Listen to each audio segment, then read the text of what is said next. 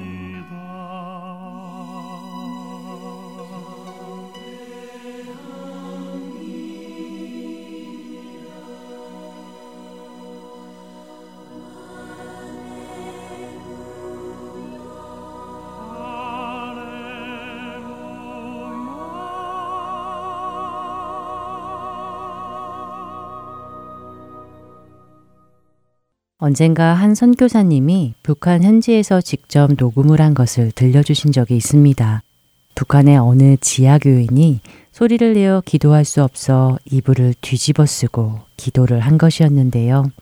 마음대로 드러내놓고 기도할 수 없어 숨죽여가며 눈물로 드리던 그 애절한 기도의 소리. 그날 선교사님은 이런 말씀을 나눠주셨습니다. 그분들의 소원은 교회라는 곳에 가서 믿음의 성도들과 함께 맘 놓고 찬송도 부르고 큰 소리로 기도도 하고 목사님의 설교도 듣는 것이라고 합니다. 그렇게 성도들과 함께 예배하는 그날을 손꼽아 기다린다고 말입니다. 요즘 저는 얼마 전 인터넷에 올라온 사진 한 장이 자꾸만 생각이 납니다. 동남아시아의 어느 나라에서 주일에 예배를 드리는 한 교회의 모습이었는데요. 예배당 안에는 여느 교회와 다름없이 예배를 드리기 위해 사람들이 모여 있었습니다. 그런데 그 사진에는 이상한 점이 하나 있었습니다. 사람들이 앉아있지 않고 일어서서 예배를 드리고 있는 것입니다. 그 이유는 예배당 바닥에 온통 물로 가득 차 있었기 때문이었는데요. 태풍으로 인해 온 동네가 잠겨 예배당 바닥에는 물이 무릎까지 차올라 있었던 것입니다. 다리를 걷어붙인 채 서서 예배를 드리고 있는 사람들, 그리고 놀랍게도 예배당은 그런 사람들로 가득 차 있었습니다. 그 사진을 보면서 만약 오늘 제가 사는 이곳에 태풍으로 저렇게 잠겨버린다면 과연 저는 그 주일에 어떻게 했을까 생각해 봅니다.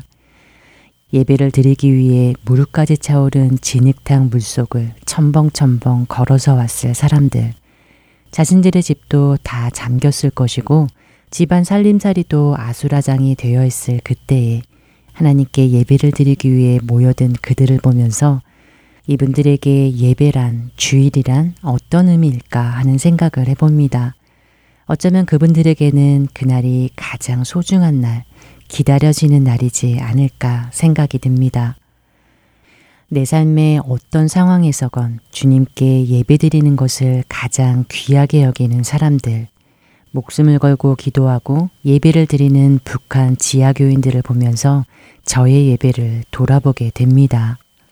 예배에 대한 사모함, 그 사람들의 그 간절함이 있는지 말입니다. 오늘 여러분의 예배는 어떠십니까?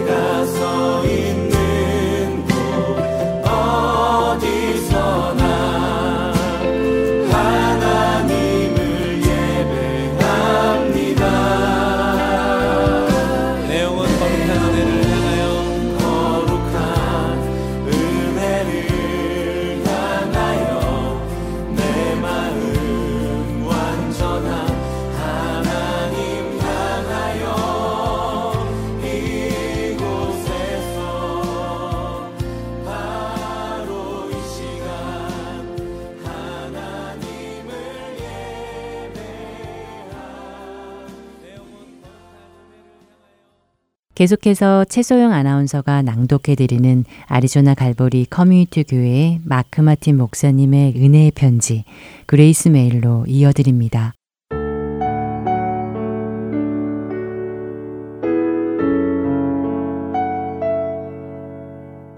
여러 사람의 말이 우리에게 선을 보일 자 누구뇨 하오니 여호와여 주의 얼굴을 들어 우리에게 비추소서 주께서 내 마음에 두신 기쁨은 그들의 곡식과 새 포도주가 풍성할 때보다 더하니이다 내가 평안히 눕고 자기도 하리니 나를 안전히 살게 하시는 이는 오직 여호와이시니이다. 시편 4편 6절에서 8절의 말씀입니다. 방금 읽어드린 이 시편 4편은 밤의 시라는 별명을 가지고 있습니다. 유대인들이 불안한 마음에 잠이 오지 않을 때 이 시편을 노래하며 묵상하고 용기를 얻었기 때문입니다. 이 시편은 다윗이 그의 아들 압살롬에게서 도망치던 절박한 상황 속에서 쓴 시로 알려져 있습니다. 다윗의 지금 상황은 언제 압살롬이 들이닥쳐 자신을 죽일지 혹은 인질로 잡아갈지 모르는 위급한 상황이었습니다. 그러나 그런 상황 속에서도 다윗은 자신이 평안히 눕고 자기도 할 것이라고 고백합니다. 그리고 그 이유는 여호와 하나님께서 자신을 안전하게 지키시는 분이기에 그렇다고 고백하고 있습니다. 우리의 삶 속에서 어려운 일이 찾아올 때 어쩌면 우리가 할 일은 주 앞에 나아가 잠을 자는 것일지도 모르겠습니다. 다윗은 위급한 상황 속에서도 하나님의 평강을 경험하고 있기 때문입니다. 다윗의 고백이 담긴 그 마지막 절, 내가 평안히 눕고 자기도 하리니 나를 안전히 살게 하시는 이는 오직 여호와이시니이다 라는 고백이 여러분의 고백이 될 수 있기를 바랍니다. 이 구절을 여러분의 침대 옆에 써 놓으시고 어려운 일이 여러분을 괴롭힐 때 읽으십시오. 시편 127편 2절의 말씀처럼 여호와 하나님께서는 그의 사랑하시는 자에게 잠을 주시기 때문입니다.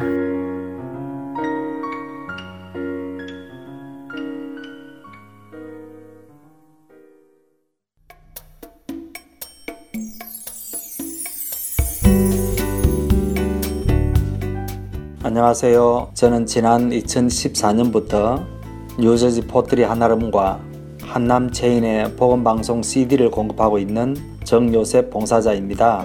믿지 않는 분들에게는 예수님의 복음을, 믿는 자들에게는 생각과 마음을 지킬 수 있도록 도와주는 복음방송이 정말 얼마나 감사한지 모릅니다. 우리 주님께 찬양과 영광을 돌려드립니다. 감사합니다. 안녕하세요. 저는 오하이오의 펠본에 있는 한국 마켓과 영식당 그리고 콜럼버스에 있는 풍민식당과 살아가 식품점에 복음 방송의 CD를 비치하고 있습니다. 복음을 전하는 작은 일에 사용하여 주심을 하나님께 감사드립니다. 귀 있는 자들에게 복음을 전하는 이 사역에 동참하실 분들은 복음 방송 전화번호 602-866-8999로 연락 주시기를 부탁드립니다.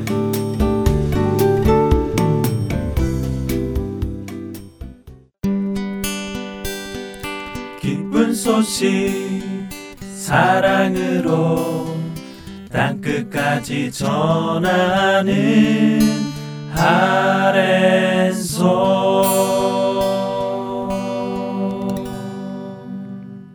설교 말씀 함께 하시겠습니다. 오늘 이 시간에는 지난 10월 6일 본 할텐서울 복음방송에서 말씀을 전해주신 김경환 목사님의 설교를 여러분과 함께 나누기 원합니다. 본문 말씀은 다니엘서 1장 1절에서 9절로 하나님의 선교라는 제목으로 말씀 전해 주십니다. 은혜의 시간 되시기 바랍니다.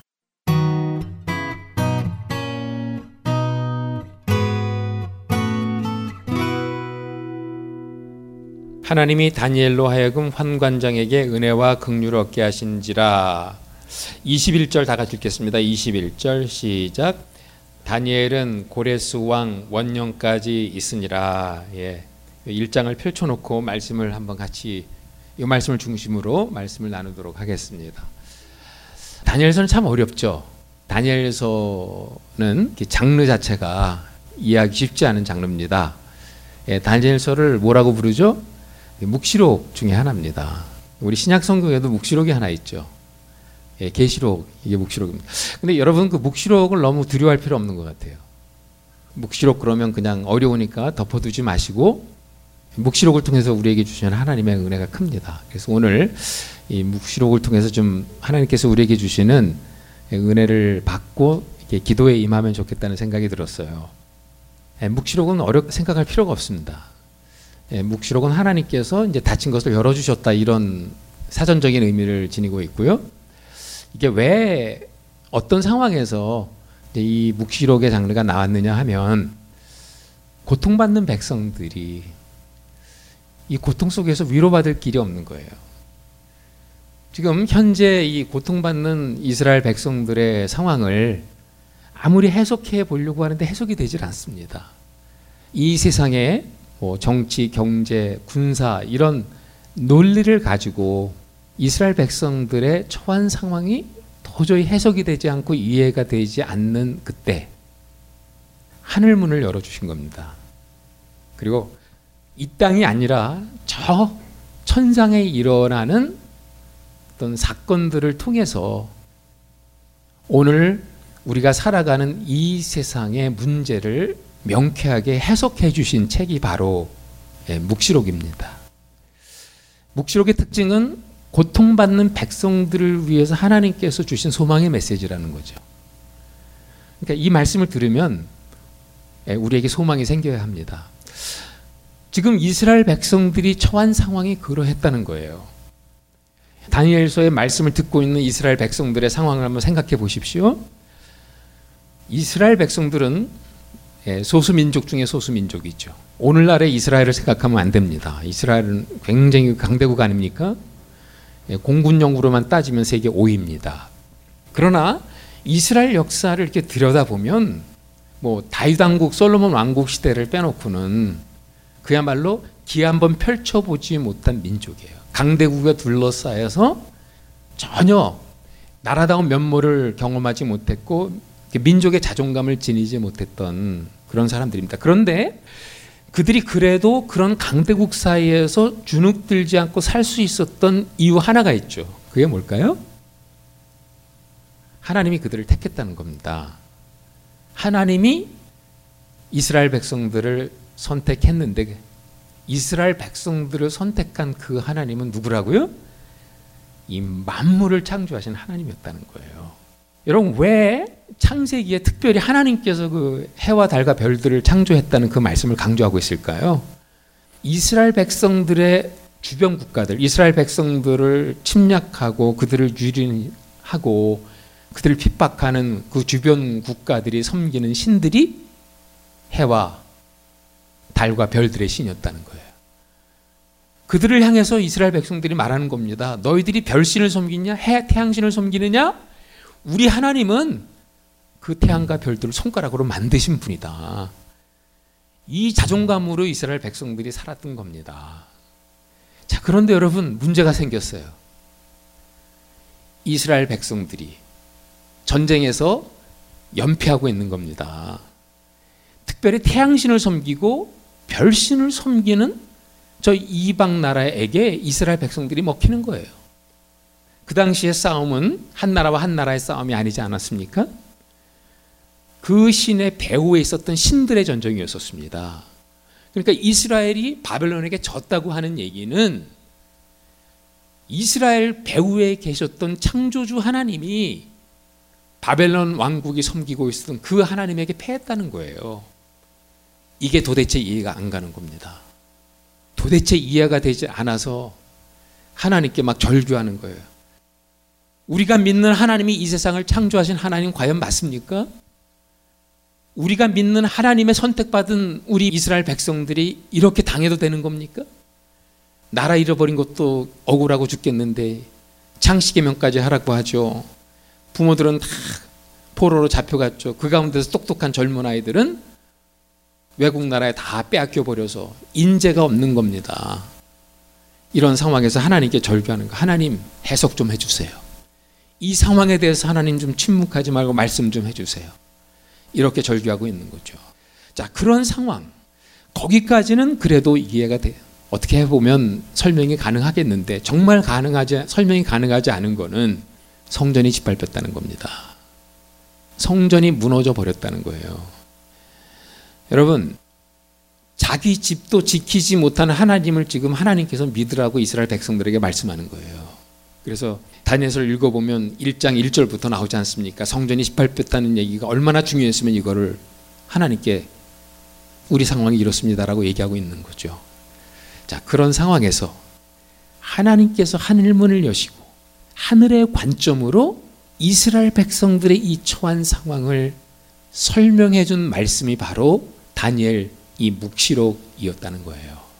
이 다니엘서를 그래서 한마디로 말하면 어떻게 말할 수 있을까? 1절에 다 담겨 있습니다. 다니엘서 1장 1절에 너희들의 처한 상황은 바로 이런 상황이다. 이런 상황에서 내가 이렇게 할 것이다를 말씀하고 있어요. 1장 1절을 이해하면 다니엘서 전체가 이해가 됩니다. 여기에서 눈에 띄는 주어와 동사가 있습니다. 그게 뭘까요, 여러분? 한번 찾아보시기 바랍니다. 1장 1, 2절에서. 다른 건 다 수식어예요. 근데 진짜 주어가 있고요. 진짜 주어의 동작을 표현하는 동사가 있습니다. 예, 주께서 하셨다는 겁니다. 주께서 하셨다. 다른 거는 전부 수식어입니다. 지금 이스라엘 백성들이 이 처한 상황에 대해서 하나님의 해답은 뭐냐? 하나님이 하셨다는 거예요. 지금 이스라엘 백성들의 처한 상황에 대해서 하나님이 뭔가 하실 말씀이 있어 하셨는데 이스라엘 백성들의 처한 상황은 여호와 김이 요게 힌트입니다. 여호와 김이 이 사람이 누굽니까? 하나님의 말씀의 두루마리를 가위로 갈기갈기 찢어가지고 화롯불에 불태워버린 사람이에요. 하나님을 섬긴다는 선택받은 백성 그 가운데 왕이 하나님의 율법을 찢어서 가위로 잘라서 화롯불에 태워버린 이 상황에서 하나님께서 이스라엘 백성들을 지금 뭔가 가르치기 위해서 일하고 계신다는 말씀을 하는 겁니다. 여러분, 저는 대학에서 역사를 공부했습니다. 제가 유셀에서 역사를 공부할 때 이 동일한 사건에 대해서 이 세상적인 관점으로 쓴 역사책을 봤어요.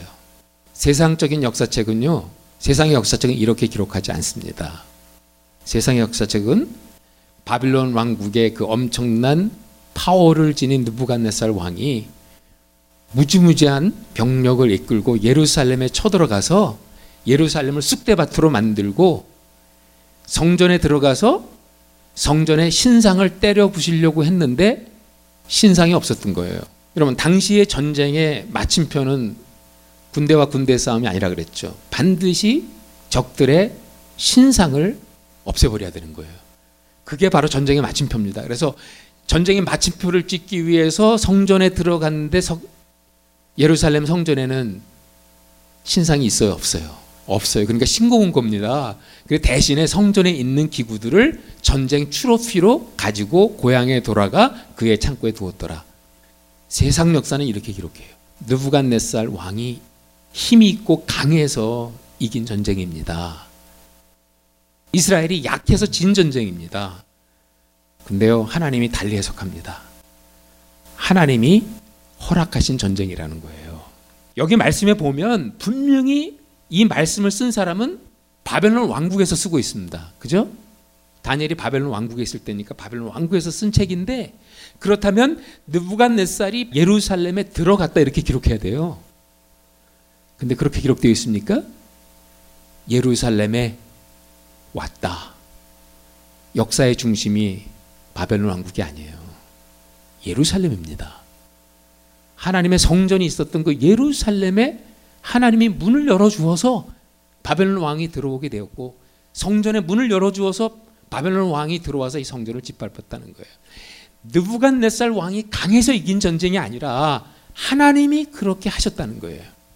왜요? 이 전쟁은 하나님께 속한 전쟁이기 때문에. 지금 다니엘에게 말씀하고 있는 겁니다. 이 역사의 주인이 누구냐는 거예요. 하나님이 시작하시고 하나님이 이끌어 가시고 하나님이 마침표 찍을 역사라는 거예요. 이 전쟁의 주인이 누구냐는 거예요. 하나님이 나를 말씀하고 있는 겁니다.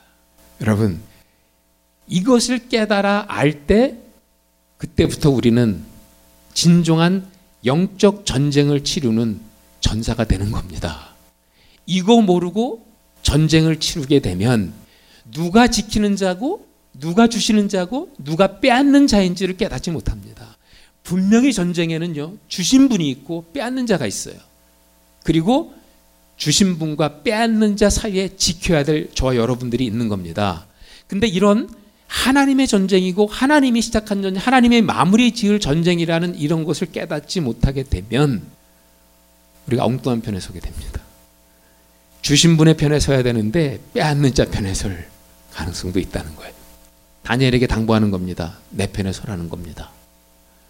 그리고 하나님의 이 주권을 반드시 믿고 전쟁에 임하라고 말씀하고 있는 겁니다. 여러분, 우리의 모든 사역은 여기서도 시작됩니다. 이 복음 방송 사역은 여기서 시작됩니다. 하나님이 시작하신 일, 하나님이 이끌어 가십니다. 하나님이 결국 열매 맺을 겁니다. 우리의 선교, 우리의 선교 같지만 사실 우리의 선교가 아닙니다. 이거는 하나님의 선교입니다.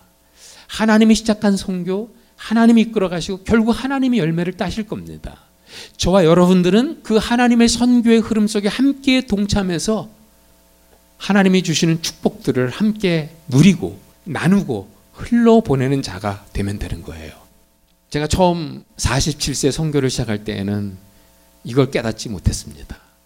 그래서 좀 시행착오가 많이 있었어요. 근데 이것을 깨닫는 순간부터 정말 선교가 쉬워지더라 하는 걸 깨닫게 됐습니다. 지난 10년을 선교하면서 이상해서 하나님이 여러 경험들을 주셨는데 그 중에 독특한 경험 하나가 이상하게 남들보다 이렇게 열심히 한 건 아닌데 좀 곤란한 상황에 들어갔던 적이 남들보다 좀 많았습니다. 제가 북한과 중국과 이 티베트에서 딱 세 번 정도 이렇게 감금이 됐었어요. 예, 북한에서 한 번 억류가 돼가지고 17일 동안 예, 조사를 받고 나온 적이 있고요. 또 상해 근처 남경에서 막 이렇게 말씀을 전하고 있는데 저기 뒤에 점잖게 생긴 세 분이 들어오시더니 뭐 제 강의를 열심히 들으시는 듯해요. 근데 끝나자마자 앞으로 이렇게 나오시더니 제 컴퓨터를 압수하고 제 성경책을 압수하고는 예, 따라오세요. 그래서 가봤더니 꽁안이더라고요. 그래서 제가 또 한 6시간 정도 이제 조사를 받고 나온 적이 있고 또 한 번은 이제 돼지 독감에 한 번 걸린 적이 있었습니다. 그래서 돼지 독감에 걸려가지고 일주일 동안 감금이 되었던 적이 있었어요. 자, 이 세 번의 경험이 저에게 말씀해주는 분명한 메시지가 있었습니다. 여러분, 북한에 들어가서 조사를 받을 때 쉽지 않은 상황이었잖아요. 자칫 잘못하면 여기서 뭐 3개월, 6개월 혹은 2년 동안 조사를 받을 것 같은 그런 불안한 마음이 사실 있었습니다.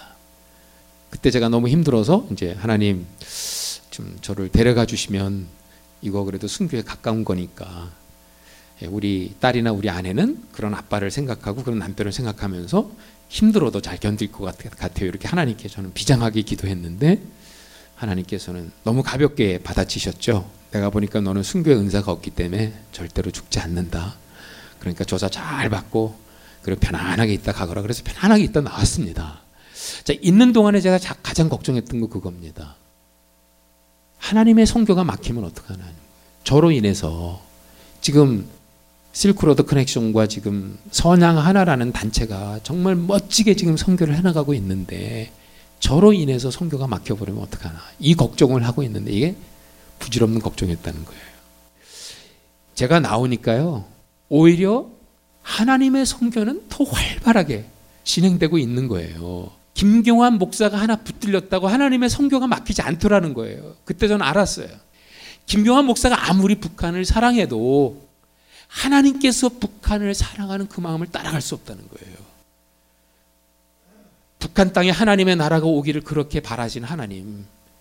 그 하나님의 마음을 깨달아 알 때 성교가 보이더라는 거죠. 복음이 진행되는 그 흐름들이 보였다는 거예요. 저는 남경에서 조사를 받았잖아요. 6시간 동안 조사를 받는데 수도 없는 질문을 합니다. 그 중에 마지막 한 5시간쯤 되면요. 그때부터 제 신상에 대해서 물어보는데 딱 이렇게 물어봅니다. 당신 기독교인입니까? 기독교인이라 그랬어요. 첫 번째 질문이 집사입니까? 그래요. 그 다음에 질문은 뻔하잖아요. 그럼 당신 장로입니까? 이렇게 물어볼 거라는 예상을 했어요. 아니나 다를까 그 다음 질문이 당신 장로입니까? 이렇게 물어봐요. 그때부터 걱정이 되는 겁니다. 왜냐하면 그 다음 질문이 예상이 되는 거예요. 장로입니까? 그래서 내가 아니라고 대답하면 그 다음 질문은 목사입니까? 이렇게 물어볼 거잖아요. 장로입니까? 그래서 아닙니다. 그랬더니 그분이 저를 딱 쳐다보면서 장로 아닙니까? 어, 그러면 가셔도 됩니다. 그러는 거예요. 그 제가 이상하다 생각이 들었습니다. 나중에 알았지만 그 남경 지방에서 교회를 마지막까지 지키다가 순교를 하신 분이 전부 장로님들이에요. 장로님들의 권위는 이 공산당들도 부들부들 떱니다. 근데 목사 별로 떨지 않습니다. 제가 나중에 어, 이런 사실을 염두에 두고 중국 선교 역사 책을 읽으면서 깜짝 놀란 게 있어요. 중국 교회의 엄청난 부흥의 역사는 중국 땅에 선교사가 한 명도 없을 때예요. 목사가 없을 때입니다. 목사가 없고 선교사가 없음에도 불구하고 하나님께서 평신도들을 통해 영적 부흥을 일으켰다는 거예요. 그때 깨달아 알았던 하나님이 중국을 사랑한다는 거죠. 중국의 13억 인구를 하나님의 품으로 돌아오게 하시기 위해서 우리 하나님께서는 평신도들을 썼다는 거예요. 그때 선교라고 하는 이 정의가 다시 내려지게 된 겁니다. 그때까지 저는 김경환 목사의 선교인 줄 알았어요. 저를 파송한 늘 부르는 선교교의 선교인 줄 알았어요. 그때 하나님 말씀하셨습니다. 하나님의 선교라는 거예요. 하나님이 시작하신 선교, 하나님이 이끌어 가시고 하나님이 결론 지으실 사역이다라고 말씀해 주셨어요.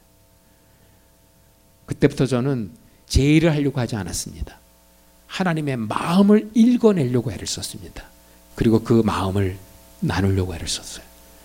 하나님이 하시더라는 거예요. 성교는 하나님의 성교예요. 부흥은 하나님이 일으키시는 부흥이에요. 이 역사는 하나님이 이끌어 가시는 역사. 즉 하나님의 주권, 여기에서부터 시작이 된다고 말씀해 주셨습니다. 여러분, 하나님의 주권을 1절에 선포하고 그리고 나서 시작되는 책이 다니엘서라면 다니엘에게 하나님이 바라는 바는 하나입니다. 그렇기 때문에 이제 너는 내 전략을 알라는 겁니다. 내 마음을 알라는 겁니다. 내가 일하는 그 스타일, 내가 일하는 그 패턴을 배우고 거기에 동참하라고 말씀합니다. 그 얘기가 다니엘서 1장 2절부터 3절부터 마지막 절까지 얘기입니다. 그 첫 번째는 이거죠. 하나님의 성교이기 때문에 하나님의 역사이기 때문에 하나님의 전쟁이기 때문에 이 세상의 방법대로 진행되는 전쟁이 아니고 이 세상의 방법대로 이루어지는 성교가 아니라는 거예요. 눈에 보이는 데서 결판 나는 싸움이 아니라 눈에 보이지 않는 곳에서 결판 나는 싸움이라고 말씀합니다. 여러분, 눈에 보이는 곳에서는 지금 완전히 이스라엘 백성들이 대패입니다. 눈에 보이는 곳에서는 희망이 보이질 않아요. 그런데 하나님께서 눈에 보이지 않는 곳에 13살, 14살 밖에 되지 않는 아주 미미한 소년들, 우리 자녀 같은 중학교, 고등학교 갓 들어간 그런 어린 아이들을 하나님께서 딱 모으신 거예요. 사드락, 메삭, 아벤누고 다니엘 같은 그런 어린 아이들을 딱 모아가지고 눈에 보이지 않는 곳에서 하나님이 그들을 훈련시키시고 그들의 세계 속에 깃발을 꽂아 나아가는 이야기가 다니엘서입니다. 여러분, 적어도 하나님의 주권을 믿고 하나님의 성교, 하나님의 전쟁, 하나님의 부흥에 동참하고자 하는 자들은 눈에 보이는 현상 때문에 내 마음을 빼앗겨서는 안 됩니다. 늘 우리는 영적인 눈을 떠서 눈에 보이지 않는 곳에 일어나는 일들을 볼 수 있어야 합니다. 10년 동안 북한 사역과 티베트 사역을 하면서 제가 눈에 보이는 곳에 제 마음을 빼앗겼다면 저는 한 걸음도 걸어갈 수가 없었어요. 그 티베트의 넓은 땅에 예수를 믿는 사람 정말 찾아보기 힘들어요. 저와 함께 일하는 갈렙 선생님 16년 차 선교사님이세요. 근데 이분이 16년 차인데 예수 믿는 사람 딱 한 명이에요 지금까지. 예. 여러분 이분이 눈에 보이는 곳에 깃발이 올라가고 내려가고 그 열매에 따라서 그의 마음이 움직였다면 그 땅을 벌써 떠났습니다. 근데 눈에 보이지 않는 곳에서 하나님이 격려하시는 거예요. 내가 이 땅에 지금 아무도 모르게 나의 일을 진행하고 있다는 말씀을 계속 주는 거예요.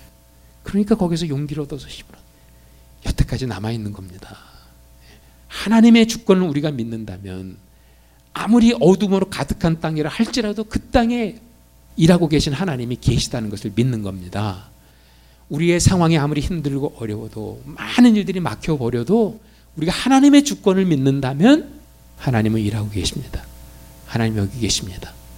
하나님은 창조해내실 겁니다. 이것을 믿고 선포하고 나아가는 거예요. 또 하나는 눈에 보이지 않는 곳에서 결판나는 싸움일 뿐만 아니라 심장부의 싸움이에요. 전공법입니다. 전공법. 하나님께서 지금 1장 마지막 절에 보면 고레스 원년까지 다니엘이 살았다는 말씀으로 1장을 끝내죠. 이 말이 무슨 말입니까? 다니엘이 고레스 원년까지 있었더라. 이 얘기는 뭐냐면 하나님이 하셨다는 얘기입니다. 고레스는 페르시아 왕국의 왕이지만 그냥 왕이 아니죠. 이스라엘 백성들을 해방시켜 준 선한 왕입니다. 결국 다니엘은 그 땅에서 66년 동안 고집스럽게 하나님 편에 서서 살았는데 그 이후에 하나님이 하신 거예요. 하나님이 이스라엘 백성들을 회복시켜 주셨습니다. 하나님께서 이 일을 위해서 다니엘에게 요구하신 게 뭐예요? 다니엘에게 바벨론 왕궁의 심장부에서 살아라 이거 이거 요구하신 거예요. 여러분 왜 예루살렘이 아닙니까? 왜 바벨론 왕국의 궁밖에 아닙니까? 영적 전쟁이 가장 치열한 곳에 하나님의 백성들을 두셨어요. 심장부예요. 그리고 그곳에서 고집스럽게 하나님의 뜻대로 살게 하셨다는 거예요. 그렇게 살았더니 심장부를 바꿔주신 겁니다. 여러분, 영적 전쟁의 성패는 변방에서 나지 않습니다. 그래서 오늘날 많은 전쟁들을 보면 사실 심장부를 먼저 치잖아요. 심장부가 됩니까? command post죠. 바로 그 모든 명령을 내리는 레이더 시스템 그것을 다 take out 해버립니다. 이게 성경에서 나온 전쟁법을 그대로 갖다가 사용하는 거예요. 제가 목회를 하면서 참 후회했던 것 중에 하나가 뭐냐면 사단의 전략은 일을 하지 말라가 아니더라고요. 사단의 전략은 목회하지 말라가 아니더라는 거예요. 사단의 전략은 목회하라, 봉사도 하라, 일하라. 그런데 그렇게 하면서 사단은 엉뚱한데 에너지를 쏟게 하더라는 거예요. 본질이 아닌 것에. 심장부가 아닌 곳에 머물면서 그것 때문에 목숨 걸고 싸우게 한다는 거예요. 정말 우리가 목숨을 걸고 지켜야 내야 되는 심장부는 딱 숨겨놓고 우리가 지키나 마나 별반 뭐 영적 전쟁의 성패에 관계가 없는 그 부분들을 다 노출시켜서 거기에 에너지를 쏟게 하고 거기에 모든 자원을 투자하게 했다는 것이죠. 전쟁도 마찬가지. 영적 전쟁. 심장부에 들어가셔야 돼요. 가장 위험한 땅이 어딥니까? 그 가장 위험한 땅을 말씀으로 장악해야 돼. 기도로 장악해야 합니다. 여러분들은 적어도 이렇게 믿으셔야 돼요.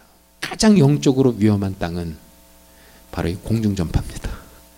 공중 권세를 잡고 있는 이 사단. 인터넷상에 들어가 보십시오. 거기만큼 영적 전쟁이 심각한 곳이 어디 있습니까? 그런데 복음 방송이 그 인터넷 속에 지금 빛과 소금으로 들어가 있는 거예요. 이 자체가 귀하다는 겁니다. 여러분 이걸 그냥 가볍게 넘기실 사건은 아니라고 생각해요. 지금 인터넷상으로 넓혀져 가고 있는 많은 예, 사단의 왕국의 일들을 한번 보십시오. 아이시스라든지 테러리스트들이 해나가는 일이라든지 모슬렘권에서 해나가는 일이라든지 아니 음란과 퇴폐 문화가 지금 얼마만큼 빨리 인터넷을 통해서 퍼져나가고 있는지 영적 전쟁의 심장부입니다. 여러분들이 심장부를 지금 자학하는 그 일을 하고 계신 거예요. 자부심을 가지셔야. 기도로 하셔야 되고 영적인 질서를 따라 영적인 프린시퍼를 가지고 이 일을 해내셔야 합니다. 저는 뭐 선교사지만 선교도 사실은 마찬가지더라고요. 제가 10년 동안 선교해 보니까 내가 무엇을 행하느냐보다 더 중요한 것은 무엇을 보느냐가 더 중요하더라는 거예요.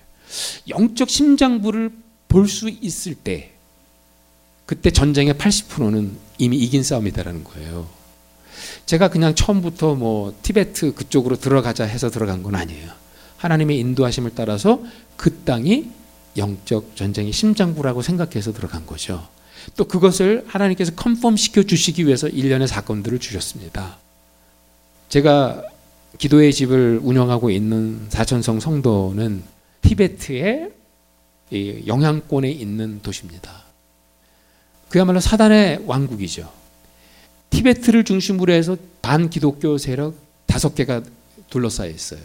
남쪽으로는 힌두권, 서쪽으로는 회교권, 북쪽으로는 공산권, 동남쪽으로는 불교권. 4,000m 이상의 높은 견고한 고지대에 사단이 자기의 왕국을 건설한 겁니다. 때문에 그 땅을 올라가 보면 전체가 다 성전이에요.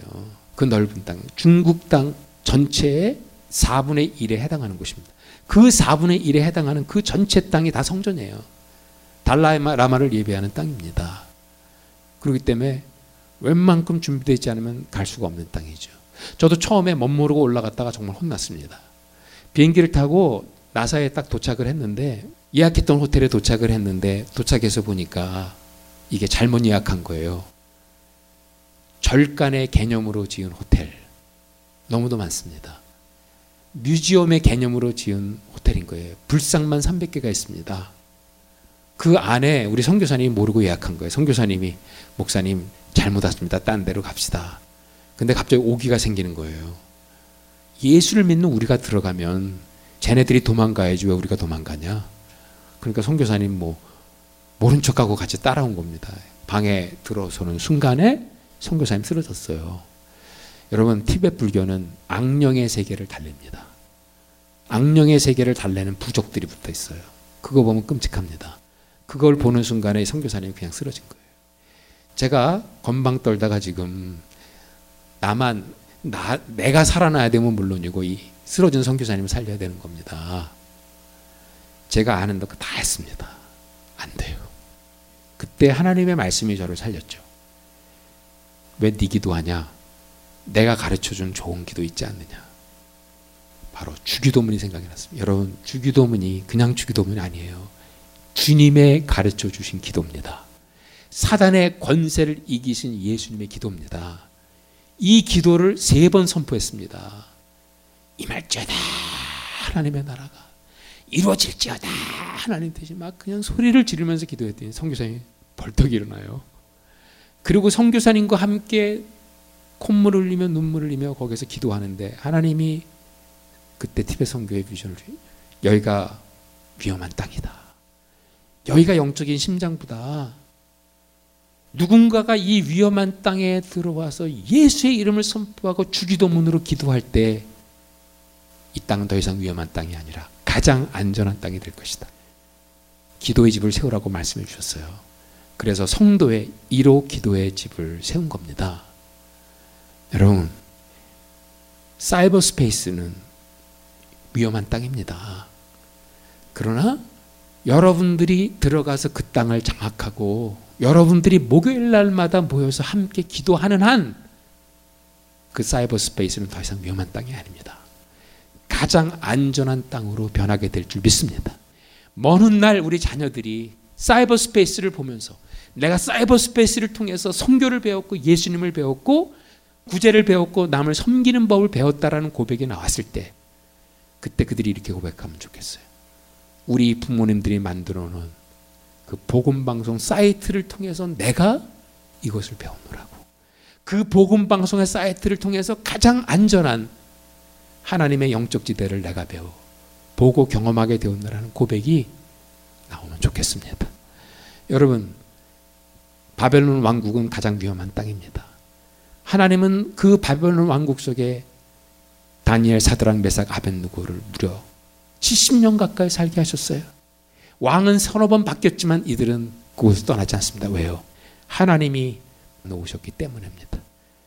그들이 그곳에 있는 한 그곳은 더 이상 위험하지 않습니다. 그 영적 심장부에서 그들이 싸웠던 방법이 있잖아요. 그게 뭐예요? 기도와 예배입니다. 그 안에서 무엇 할 겁니까? 하나님의 주권을 믿는 우리가 가장 중요하게 해야 될 게 뭡니까? 예배자가 돼야 되겠죠. 예배자로서 기도해야 되겠죠.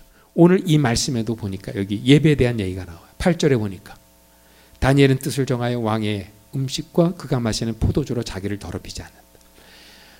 여러분 이것을 목숨 걸고 했다고 되어 있어요.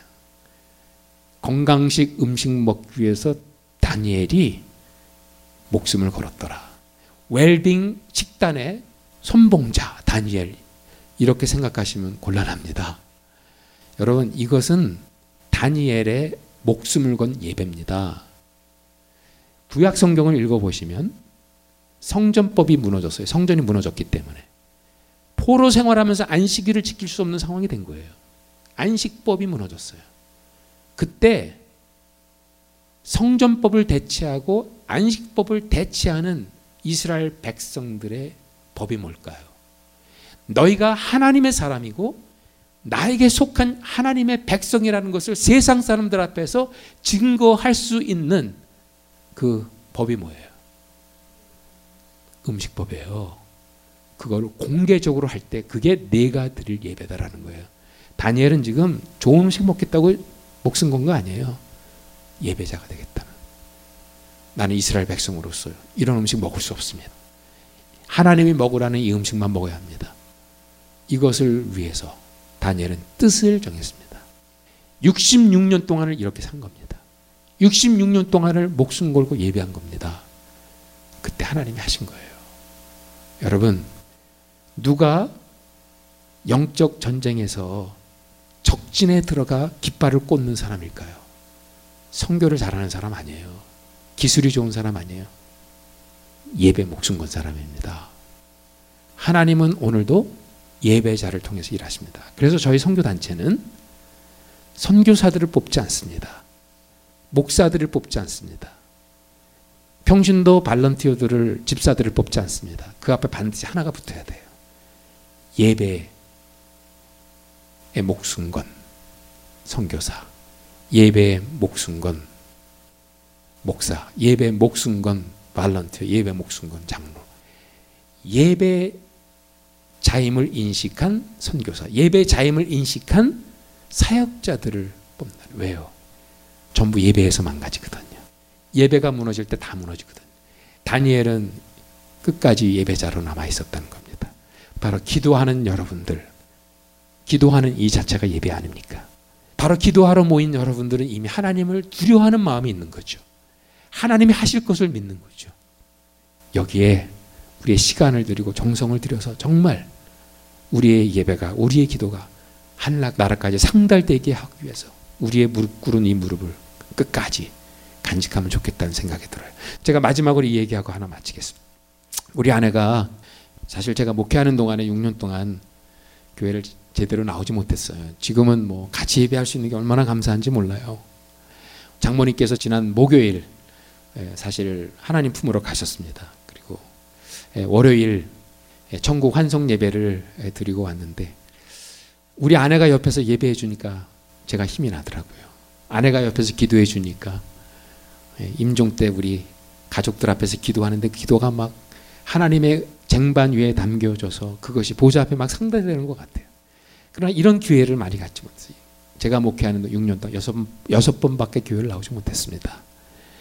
1년에 한 번꼴로 주일날 예배를 참석을 하는데 제가 플러턴 강당에서 개척교회를 할 당시입니다. 정말 1년 만에 우리 아내가 교회를 나온 거예요. 몸무게가 78파운드밖에 되지 않고 정말 키는 한164 되니까 빼짝 말랐잖아요. 근데 또 하얀 옷을 좋아해요. 하얀 옷을 입고 나온 어떤 여자가 이 강대상 강단 제일 뒤에 서 있는데 찬양팀이 찬양을 하는데 막 힘을 다해서 찬양을 하는 거예요. 기도를 할 때 저 뒤에서 누가 아버지 쥐야 막 그러는 거예요. 우리 아내가 온 겁니다. 자 목사가 좀 설교할 때 자기 남편이니까 가만히 있으면 좋겠는데 목사가 설교하는데 막 더 날립니다. 제 설교가 막 파워풀하게 나가면 뒤에서 손을 들고는 키프리칭 그러고 제 설교가 좀 약간 파워볼 치는 것 같으면 손을 들고는 help him Jesus 막 그러고 혼자서 설교하는 한다는 생각이 안 들었어요. 자 그렇게 온 힘을 다해서 반응을 하는 그 사모를 보면서 걱정했던 한 사람이 있었습니다. 저러다가 쓰러지겠다. 어떤 집사님 바로 우리 아내를 픽업해 온 집사님입니다. 예배가 끝나자마자 사모님에게 달려가서는 사모님 그렇게 예배 안 하셔도 됩니다. 그러다가 쓰러지면 누가 병원에 데리고 갑니까?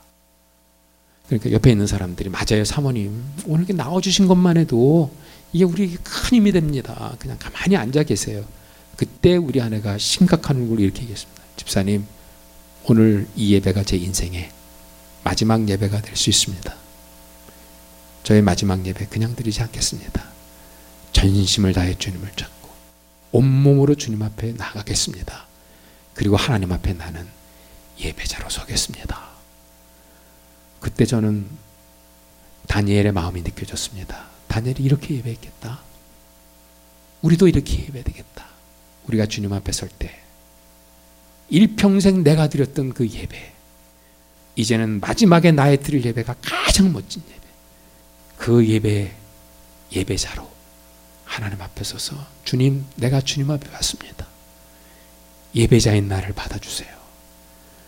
정말 그런 인생을 우리가 살 수만 있다면 우리 영적 전쟁의 현장 속에 주님이 진이 깃발을 꽂아주실 줄로 믿습니다.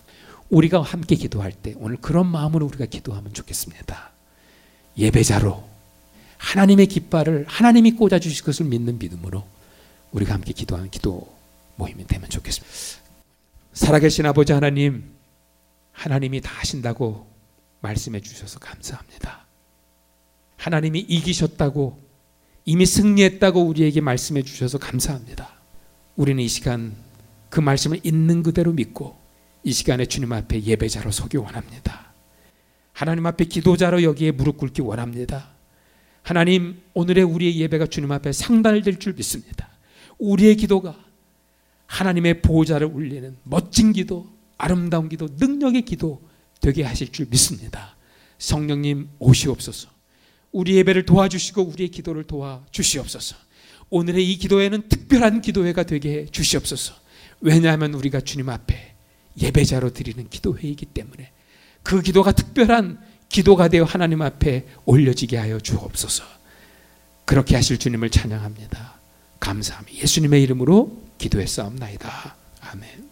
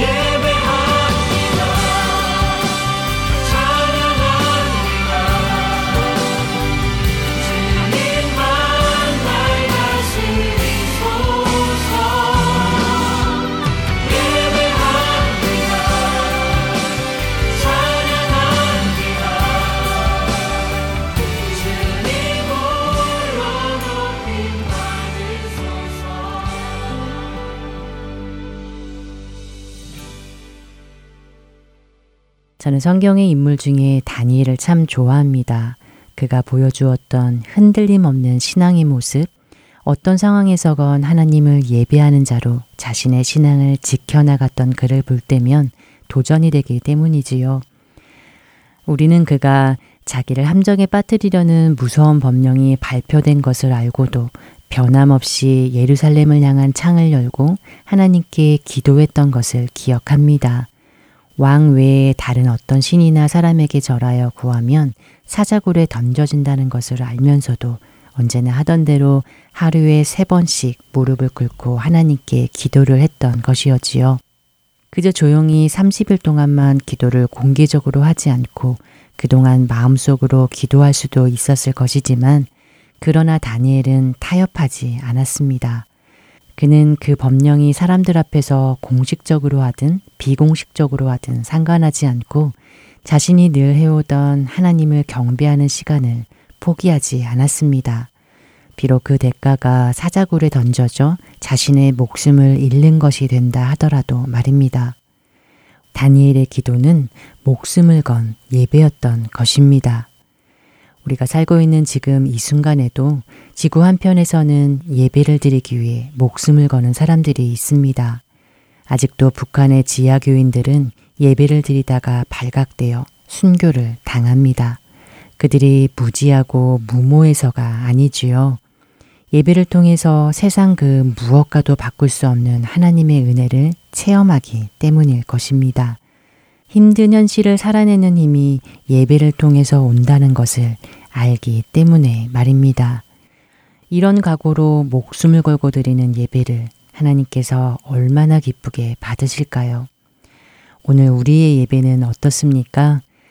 자유의 땅에 살고 있는 우리는 어쩌면 예배를 너무 쉽게 생각하고 있지는 않은지 모르겠습니다. 익숙해버린 예배, 주님을 향한 간절함이 없는 예배, 그분과의 진정한 교제가 없이 형식적으로 드려지는 예배를 드리고 있지는 않은지 우리 스스로를 돌아보기를 바랍니다. 주님은 오늘도 간절히 주님 한 분만을 찾는 참 예배자를 찾으십니다. 신령과 진정으로 그분 한 분만을 예배하는 참 예배자가 되는 우리 모두 되기 간절히 바라며 주안의 하나 2부 여기서 마치도록 하겠습니다. 지금까지 구성과 진행의 최강덕이었습니다. 안녕히 계세요. 주를 위한 이곳에 예배하는 자들 중에 그가 찾는 이 없어 주님께서 슬